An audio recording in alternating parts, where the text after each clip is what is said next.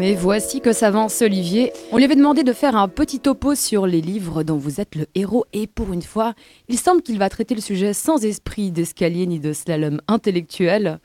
Euh, Olivier, tu es sûr que ça va? Hmm, Ouais, ça va. Même si les travaux de commande, hein. euh. Mais bon, vous en voulez de l'immersif? Je vais vous en donner. Commençons donc ainsi. Si vous désirez une chronique qui expose l'histoire et le fonctionnement des livres dont vous êtes le héros, rendez-vous à 2 minutes 15.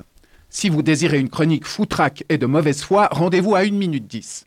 Si vous voulez du cul, rendez-vous à 3 minutes 40. Guillaume, fais ton choix. Oh, bah, bah, on peut pas avoir les trois, mon capitaine? Ah, carrément? Eh. Ah bah rien ne t'arrête, toi. C'est pas comme ça que ça marche, une chronique dont vous êtes le héros. Hein. Maintenant, si tu me fais tes yeux de Frankenstein sentimental, je vais faire un effort. Ok. Merci. D'abord, deux constats. Le premier, les livres dont vous êtes le héros, c'est l'une des rares choses à sauver des années 80. À part ça, on avait Véronique et Davina, Thatcher et Reagan, en musique David et Jonathan et en coiffure le triomphe de la coupe mulet.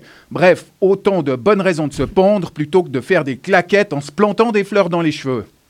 Second constat, pour en apprendre un max sur le sujet, il y a sur YouTube une conférence de l'écrivain et chercheur Isaac Pante, intitulée Histoire et visualisation des livres dont vous êtes le héros.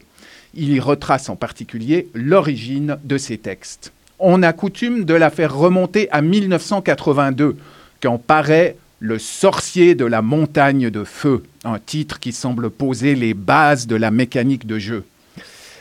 Et cette mécanique, avec quelques coups de dés, vous définissez les caractéristiques du personnage que vous incarnez. Vous lisez l'intro, puis le paragraphe numéro 1, et tadam Arrivé au bout de celui-ci, vous êtes confronté à un premier choix. Allez-vous prendre à gauche, dans ce boyau mal éclairé aussi engageant que Chafouz un dimanche de pluie? Tout droit ou un zombie évoquant vaguement un candidat putatif à l'élection présidentielle française bave et vitupère que vous êtes un bougnoul Ou à droite, pour ferrailler avec un troll femelle en faction devant une porte et lui arracher les ovaires au troll, hein, pas à la porte. Donc voilà, ça c'est 82.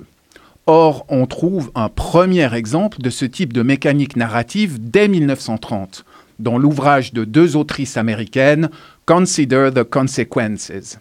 Le livre aborde toute une série de dilemmes existentiels, genre doit-on se marier ou pas? Doit-on s'occuper de ses vieux parents ou les mettre au compost? Que faire si on s'ennuie dans son couple Euh, Ou si son conjoint devient, devient alcoolique Etc. etc. L'essentiel était déjà là 50 ans avant le sorcier de la montagne de feu, une histoire dont le déroulé changeait selon les choix du lecteur. Revenons à aujourd'hui pour un autre et dernier point épatant. À l'aide d'outils informatiques, Isaac Pante a modélisé, a cartographié beaucoup de ses livres.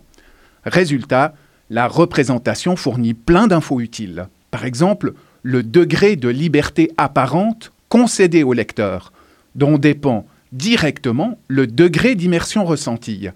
Forcé, plus on a le sentiment d'être maître de son destin, plus on se prend au jeu. Et sous forme graphique, on voit illico quelle sera notre marge de manœuvre. Certains textes ressemblent à la frondaison d'un chêne centenaire, d'autres tiennent du bonsaï aux branches peu nombreuses et étroitement corsetées. Mais quoi qu'il en soit, réussi ou raté, les livres dont vous êtes le héros offrent une expérience immersive toujours préférable à celle proposée par l'autre paltoquet, le boss du truc qui vient de changer de nom. Comment comment c'est déjà? Euh, Meta, alias ex-Facebook. Quand on pense qu'à l'origine, on doit l'invention de cette bouse à la frustration sexuelle d'un mec qui n'arrivait pas à se lever des filles à l'université et qui, par dépit, a décidé de les classer en bombe ou en thon dans un annuaire. Ah, il est beau, le trombinoscope Azuki. Si seulement ce guignol avait pu être en immersion génitale dans deux ou trois nanas pendant ses études, il aurait sans doute pas inventé Facebook.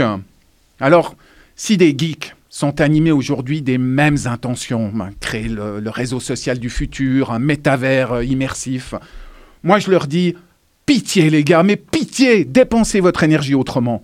Plus de coups de queue, moins de lignes de code, l'humanité vous en remerciera.